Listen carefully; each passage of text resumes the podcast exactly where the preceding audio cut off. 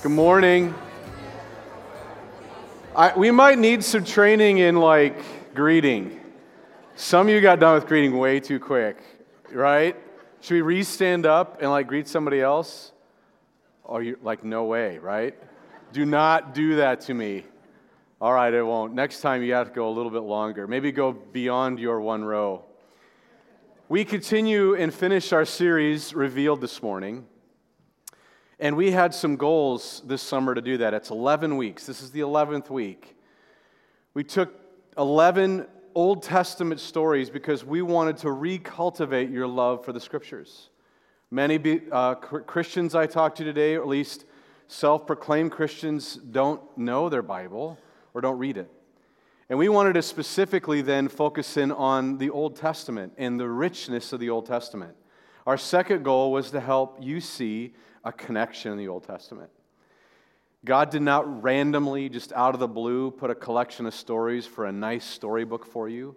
He pulled together stories that, that are linked and that give you a, a, a directional sign pointing straight to Jesus Christ.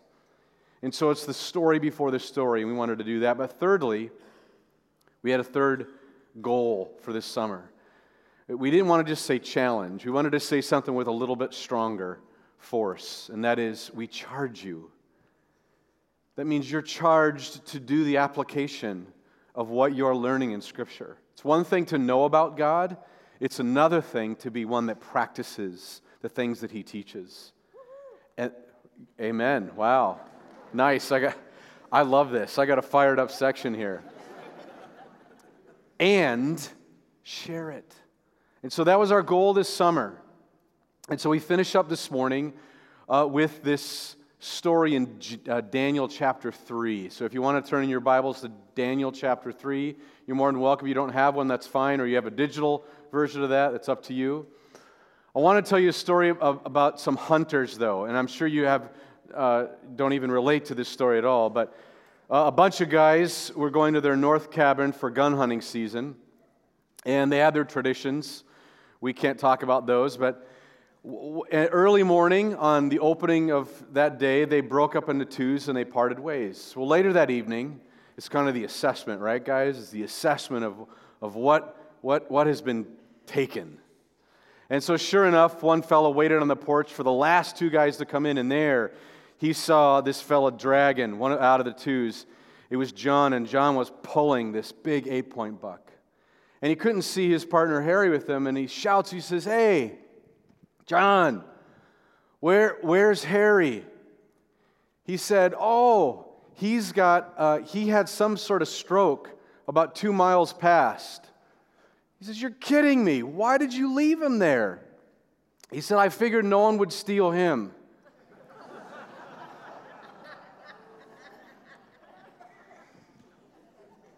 That like so disturbing for some of you, right? You can't even give yourself permission to laugh at that. We bring with us in life what we value most. There are a lot of people today that they say they know God or they claim they're Christ followers but have left Him. You carry with you in your life what's most important, and it comes out in how you live your life. Think of President uh, Museveni uh, in 2012, he celebrated, he's Uganda's president, and he celebrated the 50th anniversary of their independence. Upon the influence of a pastor in his life and his relationship with God, listen to what he says to the nation I stand here today to repent of the sins, of my sins and the evils of our past. He'll go on to talk about their pride and their in their irresponsibility or sins of corruption, bribery, laziness, sectarianism, tribalism, bitterness. He goes on of the sins of injustice to his nation. And then to end it, he says, Next, I, we want to dedicate this nation to you, God, so that you will be our guide. What do you think the worth is? For this president and his country? Isn't that the question for us this morning? Is, is, what, is what is your faith worth? I mean, What is it worth to you?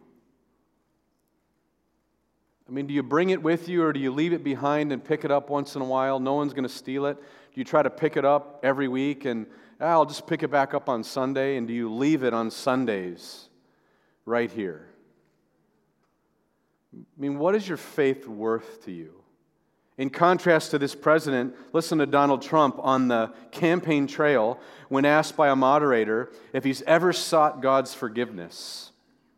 I'm not sure if I've ever asked God's forgiveness. I don't bring God into that picture.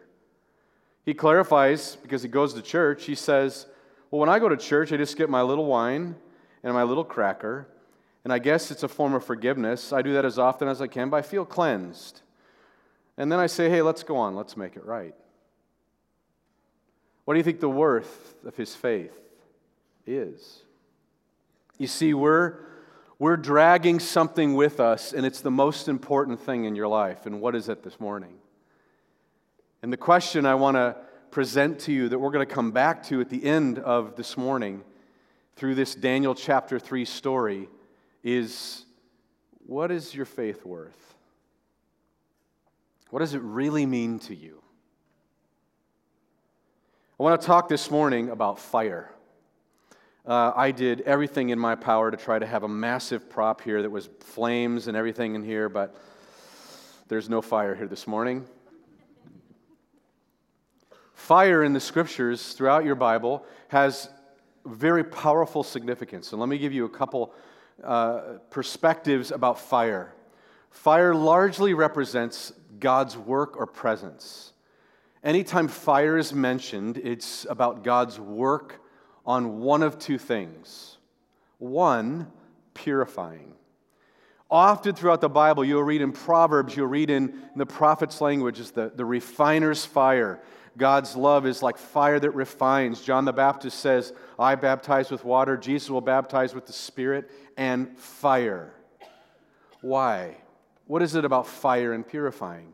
Well, in the process back then with pure metals, and especially gold, they would heat up gold to, uh, I think it's close to a thousand degrees, and to be able to scrape off the impurities. Because the, the, the metal experts at that time wanted to purify, not have anything else, any impurities mixed in. Jesus will say this in Beatitudes. He'll say, Blessed are those who are pure in heart, for they shall see God. The word, the Greek word is katharos, it means unmixed. Fire, for those of us who know Christ, becomes an act of purification, a, a way to purify. The other way or symbol or work of God that's at work, not just purification, but it's also, we would say, destruction or wrath or anger and elimination. We see this picture of fire being described as, as what hell will be like. Or we see it in fire from heaven in Sodom and Gomorrah. We see it all throughout that, that God will burn up things that are impure. And so we see these two different acts or works of God in this symbol of fire. Another interesting word. We often say the word passion, or we, we talk about the passion of Christ, right? The week that, that Jesus Christ uh, his last week on earth and his crucifixion and resurrection. We call it the Passion Week. Do you realize some of the root Latin key words that make up this word passion are words called suffering? So, a way to say it this morning is that we love things, the most important things that we love are the things that we'll probably suffer the most for. We are willing to walk through fire because of our passion. So, this, this morning, I, I want to unpack for you some characteristics. But I want to stop for a moment and say I think many of us Christians struggle with this idea of fire. Is where does it come from? I don't fully know if God starts the fires necessarily, or does He allow us to enter fires? We know that Scripture says clearly He won't tempt you. God is not the tempter. But I do believe that God will allow for the testing of our faith. James says this, right? Half brother of Jesus. James chapter 1 It's not if you have trials, it's when you have trials. Let them work their perfect work so that you have perseverance, and it says, so that it forms something in you. A different way to say this this morning is that we don't grow unless we have fires in our life. God knew that. And why is it then, as Christians, we struggle and are surprised when we have fire or a furnace set before us? 1 Peter 4:12 says, "Dear friends, do not be surprised at the fiery ordeal that has come on to you to test you, as though something strange were happening. Why is this happening to me?" A pastor said this week as I was listening to him that, that why is it just America is surprised by fiery trials? The rest of the world just knows that's what's a part of life. Do you realize every month 322 people give their lives, die to say that I will not recant the name of Jesus Christ? He is my Lord. I'm taking him. Yeah. 322 a month. Why is that so foreign to Americans? Ah, because we're used to comfort and we're used to wait, a fire, somebody screwed up in the room. Who's in sin? Who's, who's doing something wrong? It couldn't be me. Someone else is messed up. And we think that the fiery ordeals that we have in our lives are somehow something's wrong, when really, God is doing his purifying work. 1 Corinthians 3:12 and 13 If anyone builds on this foundation using gold, silver, costly stones, wood, hay, or straw, their work will be shown for what it is. Because the day will bring to it light, and it will be revealed with fire, and the fire will test the quality of each person's faith. Do you recognize that, that fire and furnaces placed before us in our life and struggle glorify and bring a testing to how much you really love God? It's an amazing thing to watch people on the television today that will stand up and say, I love Jesus Christ and will die for him. Horrible that's going on. But I have to say to you, wow. 1 Peter 1 7, these, these have come so that the proven genuineness of your faith, of greater worth than gold, which perishes, even though refined by fire, may result in praise and glory and honor when Jesus Christ is revealed. Your life will be put through a furnace here on earth.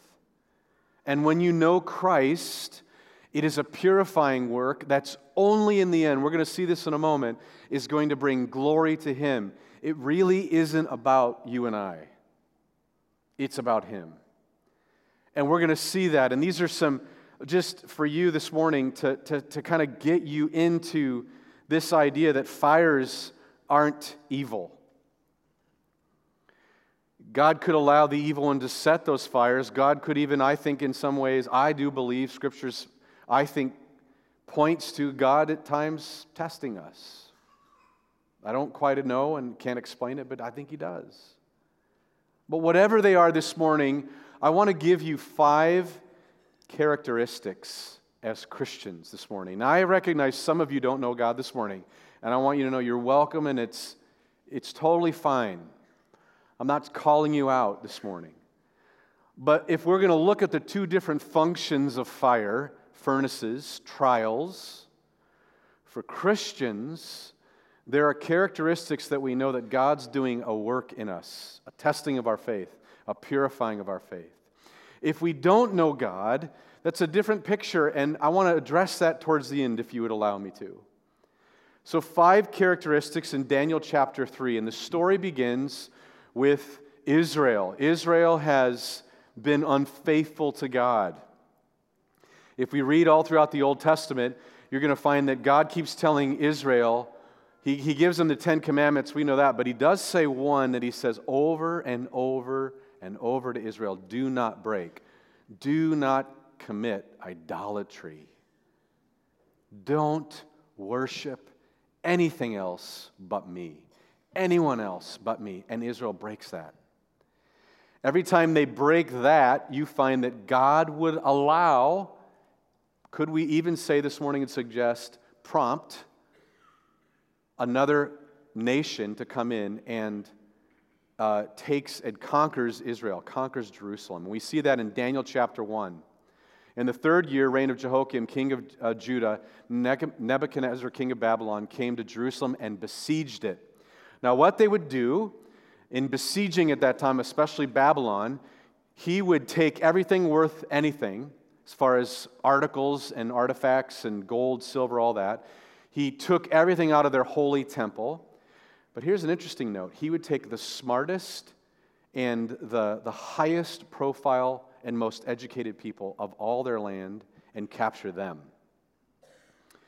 Because a way of conquering a nation was through assimilation and subjugation through assimilation. That meant they brought them back, and after a few years, they would intermarry. After a few years, they'd be a part of that culture. So, this is what Babylon uh, has done to Israel. It's about 600 years uh, before Christ, and uh, it's across, um, really from Israel, it's across kind of in the Iraq, Iran area of where Babylon is.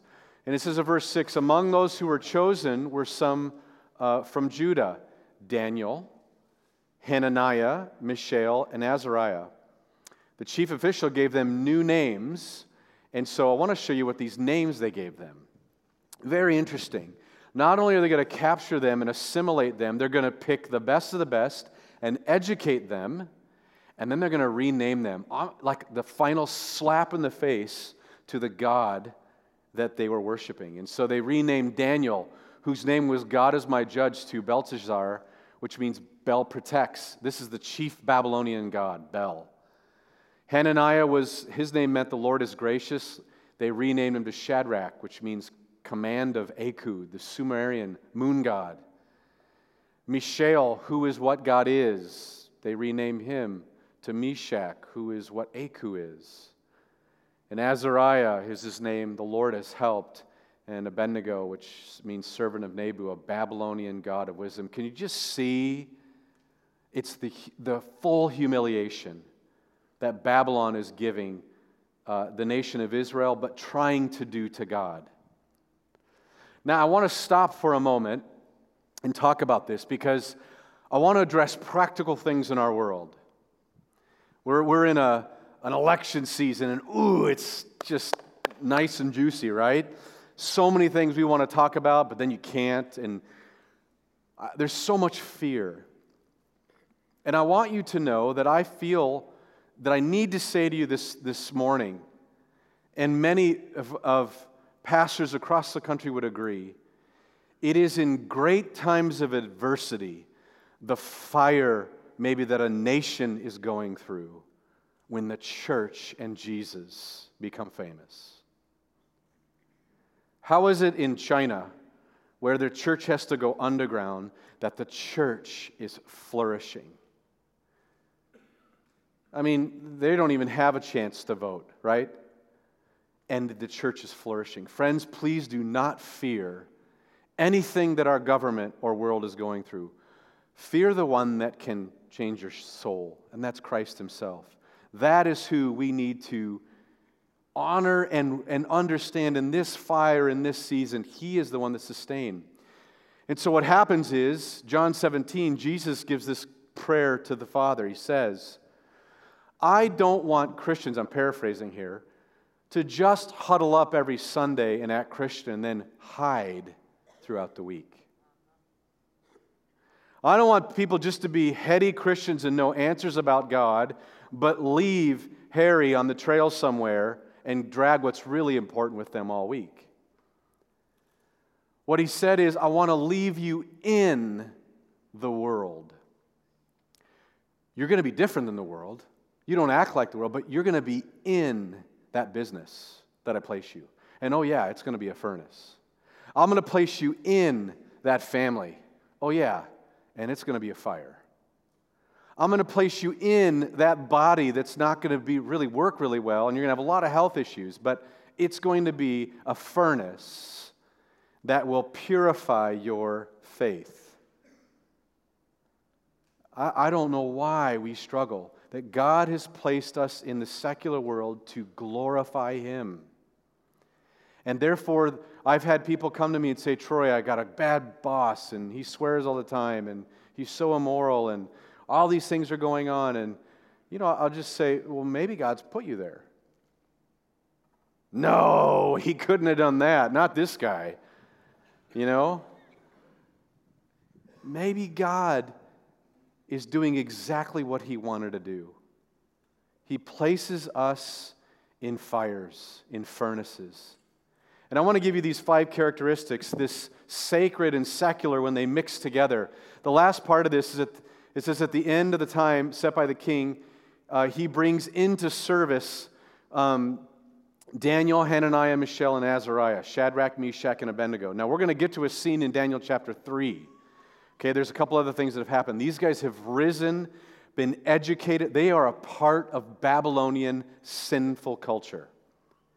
Now, what you'll notice about Daniel and these three, they're about 16 years old, but they're not disobeying the God that they love. What's worth most in their life is God. You're going to see this. And they stand up to the king. In Daniel chapter 3, though, Daniel won't be present.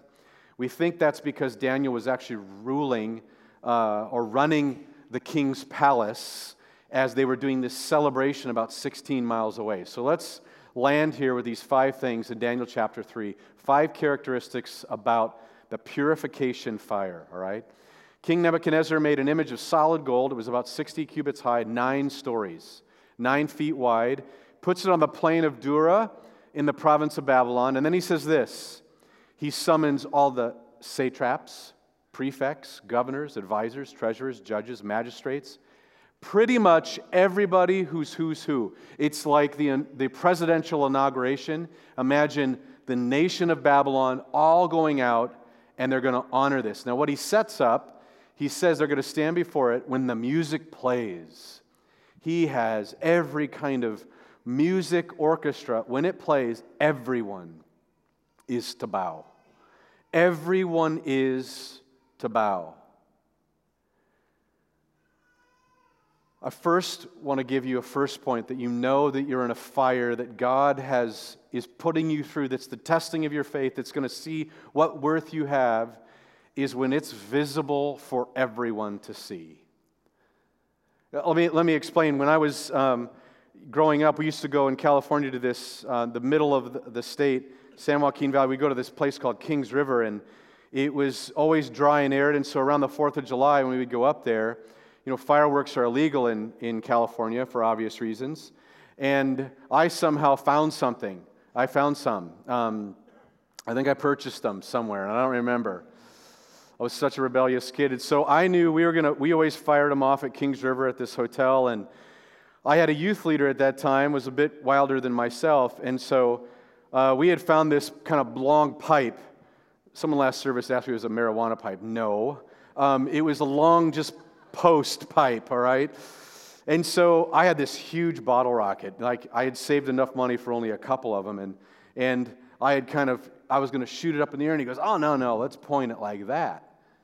And it was going to go across this river, and there was about an island about 25 feet wide, about three times as long as our building. And I had just had dry brush and trees on it. Um, so sure enough, we light it, you know, and it goes right into the middle of the island. It goes. That's all it does. And you could just see us freeze. And I'm thinking, uh oh. Sure enough, a flame.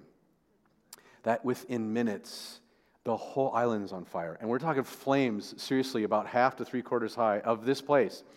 Now, you can imagine boats are coming flying, the fire department. I got a trash can, and people are just mad. Who in the blankety blank did this? And I'm like, I don't know, but they're terrible. They're horrible people. And I'm just putting this fire out. I mean, the whole resort, this, you could, there was a fire. It's, it's, it's when you get that email. I got two texts this weekend. My wife just had emergency ovarian cancer. Not mine, I'm saying I got that text. She has cancer. You, you, get these texts. You get, we lost my job. You know, the, and it's something that everyone sees. I want you to know that you can start to sense it's a God setup, that He's putting you through something when it's a fire that everyone sees. One that God is just getting ready to purify and give you this great opportunity of growing your faith. May I say that all fires don't end well for some people. Sometimes people's faith squanders in the midst of it. We have an opportunity in a fire to be purified, but it really calls for us to recognize that and respond. Furious with rage, though, because Shadrach, Meshach, and Abednego do not bow down. Three 16 year old boys. That's why I love youth. Friends, our church is always going to get older. We have to intentionally grow younger, and we have to impart the values of our faith. You know how that's done? Not in Sunday school. It is in your home. More than Christian school, more than anything else, they say that your kids will be changed about how you live and walk through fires at home. Furious with rage, Nebuchadnezzar makes this thing seven times hotter. And he asks them, Is it true that you do not serve my gods or worship the image of gold that I've set up? He goes, It's kind of like, I'm going to give you a second chance. And we know that he values, he's put investment in these three. Now, again, Daniel's not here, it's just these three. But if you do not worship it, you will be thrown immediately in the blazing furnace. Then what God will be able to rescue you from my hand? You know, in reading this story, I kept thinking, what, what would I do if I'm in the Middle East right now? With a machete at my neck and saying, Say there's no Jesus, and we'll let you live. Uh, that story, friends, is, is real.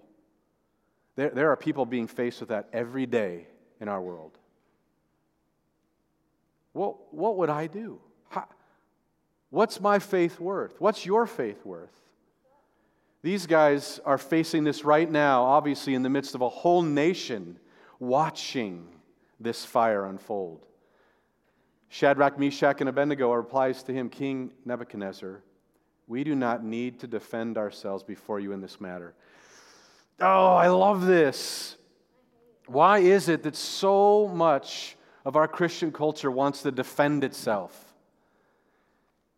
God, when God is at work, He doesn't need you to defend Him. It's great that we have answers. And do you realize when when Paul says to Timothy, fight the good fight, he's not saying fight people, he's saying the fight within yourself to hold on to the gift of faith. Friends, my struggle every week isn't fighting the world, it's fighting my own stuff, fighting my own pride, fighting my own struggle of sin, fighting my own desire to, to, to pull what's important to me. You don't need to defend it. And what I love about these three boys, we do not need to defend ourselves before you, Nebuchadnezzar. If we're thrown into the blazing furnace, the God we serve is able to deliver us from it. He will deliver us from your majesty's hand. But even if he does not, we want you to know. Talk about speaking. Talk about just saying it how it is. Listen, we appreciate the second chance. He is able to deliver us, and He can, but even if He doesn't, we will not serve your gods or worship the image of your gold you've set up. Second characteristic fire clarifies our allegiance. When this purifying fire comes to your life, you have an opportunity, most likely, to speak it. It clarifies your allegiance. Last service I mentioned it, but when uh, Trisha's mom Jan had cancer, and we were gathered in the home, and it was the last couple weeks of her life. I remember a lot of the family rallying. Let's pray for your healing. Let's muster more faith to see if we can help her be healed. And I can remember vividly her stopping everyone, almost with a little bit of tension, saying, Wait a second. I'm not begging God or begging Jesus to heal me. He can heal me if He wills. Let us pray that God has His perfect will. What do you think Jan's faith was worth? So many people today say they love God only if He answers this. Only if He. I'll test God and see, right? It clarifies our allegiance. So these young men wearing robes and trousers, turbans, and their clothes were bound and they were thrown into this furnace.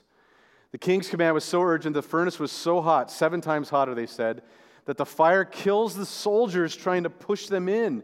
They're burned up. And these three men, firmly tied, fell into the blazing furnace. Here's the, the third fires have really bad odds. It's funny about fire, right? Really doesn't matter how hot a fire is to be burned by it. Pretty much, fire's bad, right? You teach your kids that don't touch the fire oh, wait, this fire's a little bit cooler. You'll be good here. No, it's, it's fire. And when there's a fire or a furnace in your life, often when God's at work, they're horrible odds. It's usually the news, it's inoperable. We, we can't fix this. This relationship is over. You've been fired you will never be able to repay this debt. Whatever the, the fire, the, the testing, the furnace God has in front of you, almost always they have odds that are really, really bad. Why do you think that is?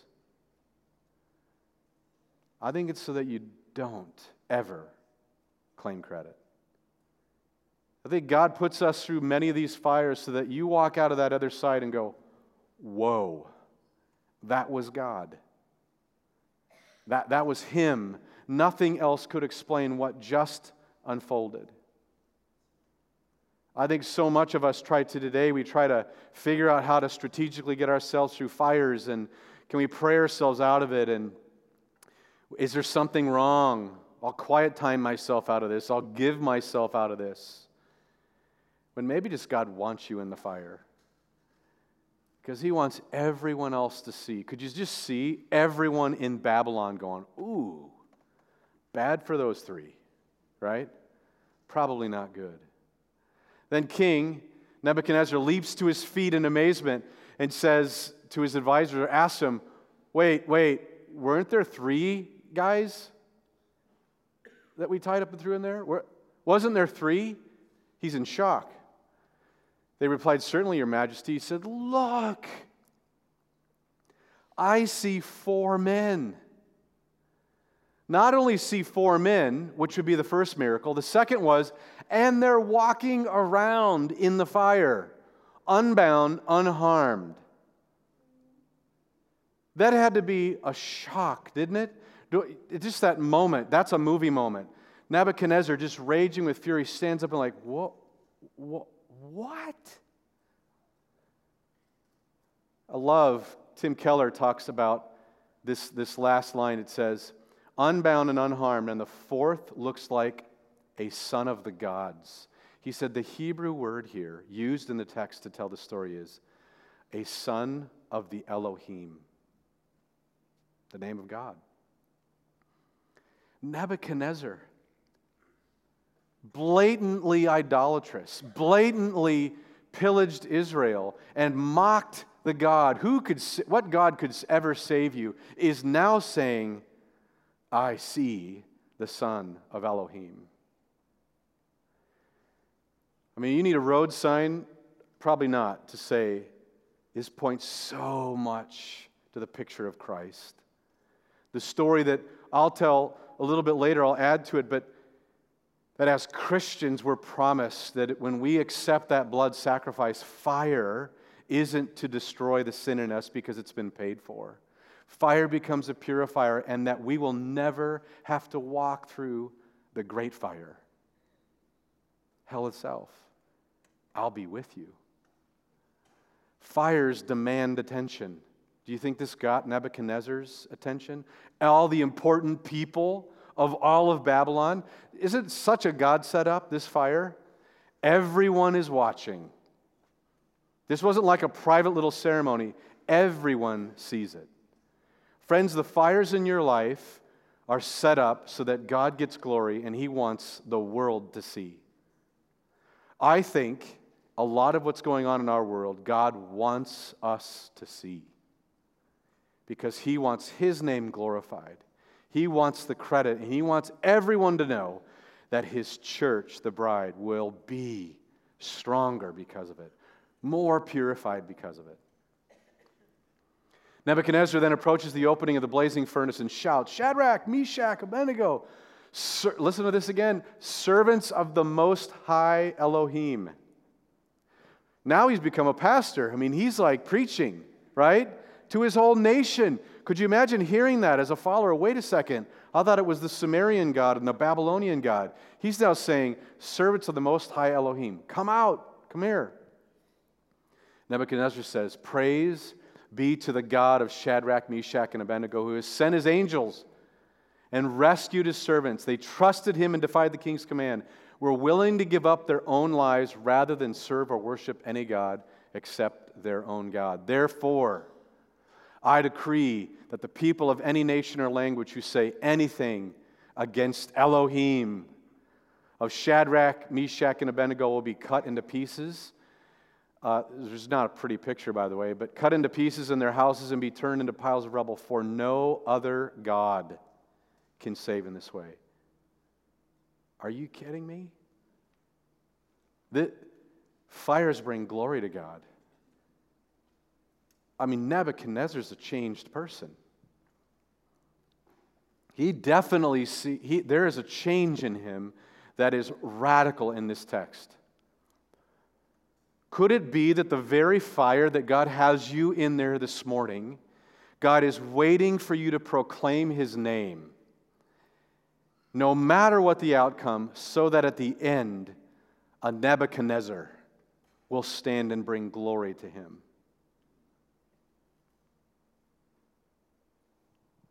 What is your faith worth this morning?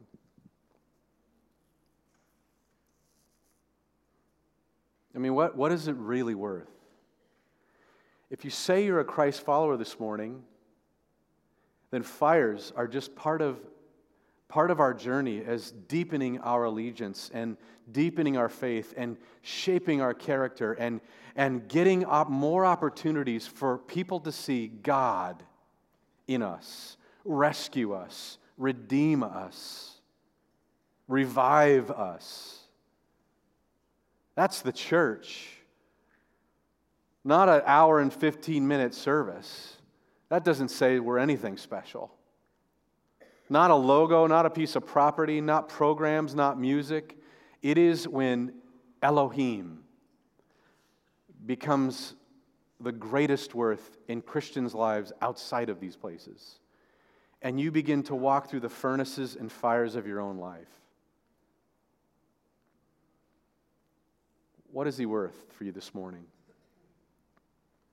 I want you to, to just think about this as you listen to what this storyteller will talk about Susan and her worth, about the name of Jesus.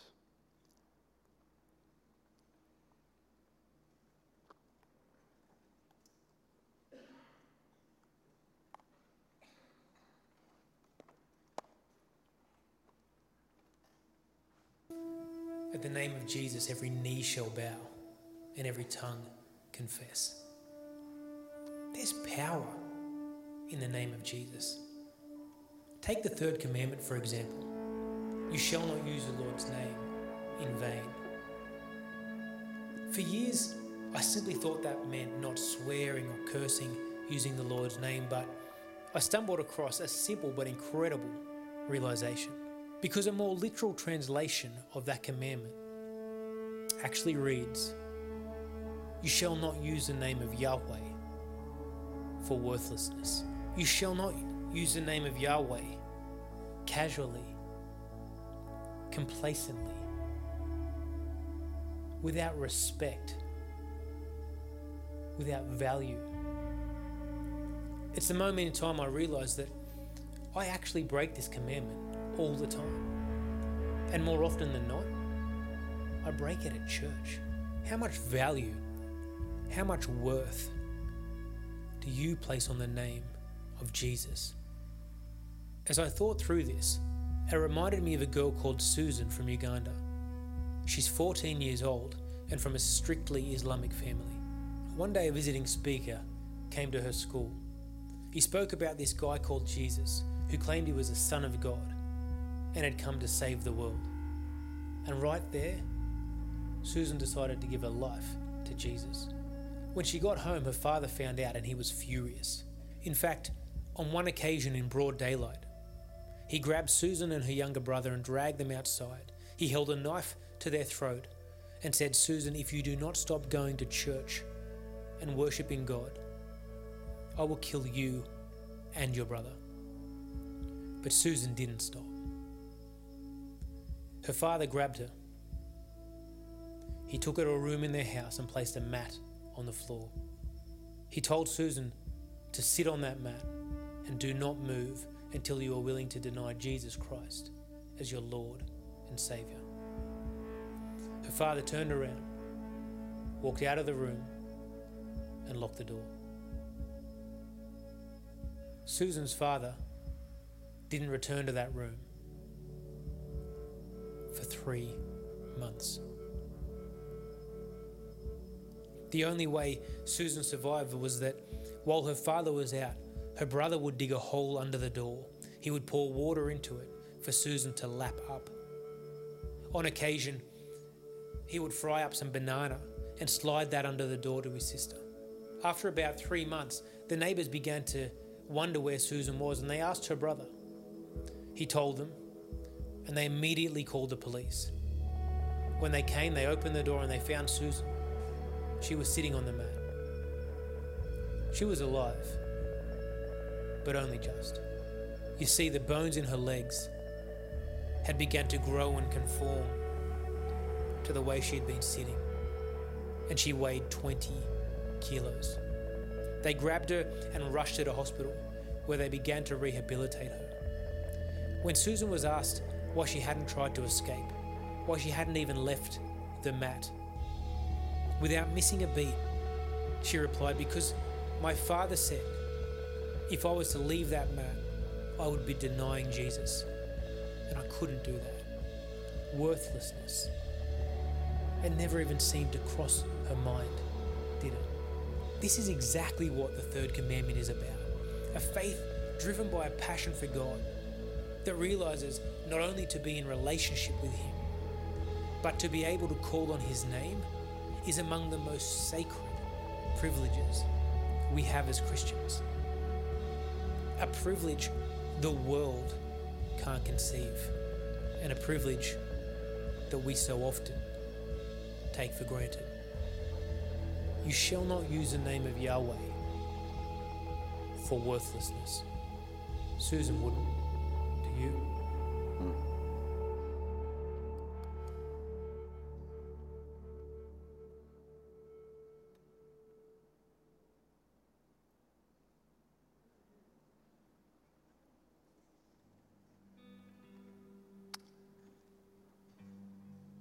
You don't wish any of those stories on anyone. But doesn't it quicken your soul to ask the question is Jesus worth that to us this morning? Is Jesus worth any fire that you might go through as a Christian outside of this place? Is Jesus worth it? I think so. I know many of you do. If you're a Christian this morning, it should just revive that spirit within us to, to recognize that the promise that we get out of Daniel chapter 3 is that Jesus, the God, Elohim, will never, we will never have to walk through a great fire. And the small fires, the small furnaces in this life that we go through, He'll be with us. And so we'll get in a moment. For those of you who have claimed Him, Lord, as your life, we get a chance to go to the corners of the room and take communion. But that will do on the second song. On this first song, I want to speak now to those of you who don't know God. You might have grown up around religion, you might know about God, you have some answers about God. But what, when we even talked this morning, Is He the greatest of worth in your life? You might even question that. See, the scriptures say very clearly that the only way that we escape that great fire in the end is through Jesus Christ paying the price of our own sin for us. And then there's this promise in Isaiah 43 that says, when, when you pass through the waters, I'll be with you. And when you pass through the rivers, they will not sweep over you. And listen to this when you walk through the fire, you will not be burned, and the flames will not set you ablaze. When you know Jesus,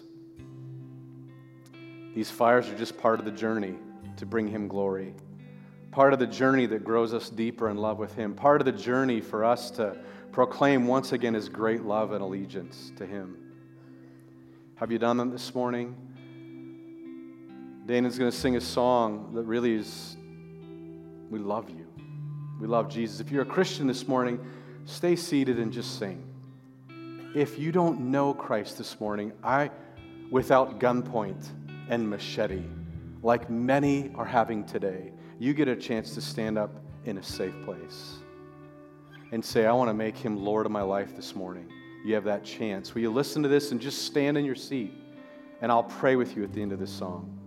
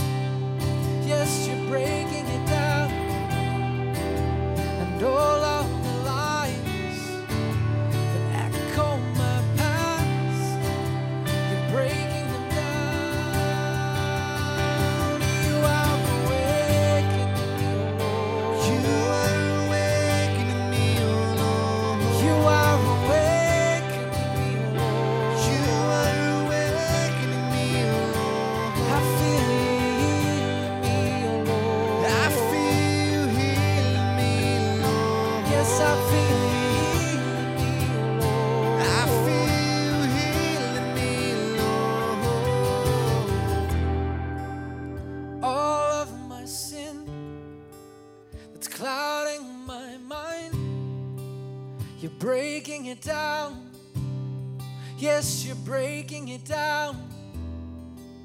And all of the lies that echo my past, you're breaking them down. Yes, you're breaking them down. All of my sin that's clouding my mind, you're breaking it down. yes, you're breaking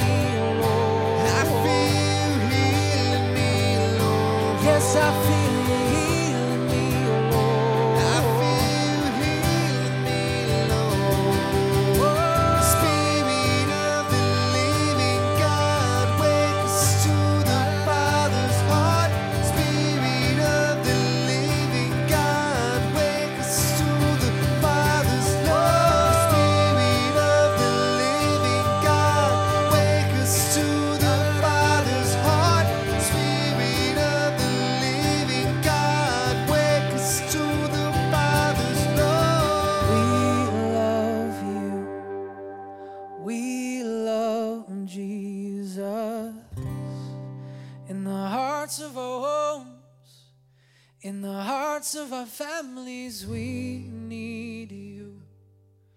We need Jesus.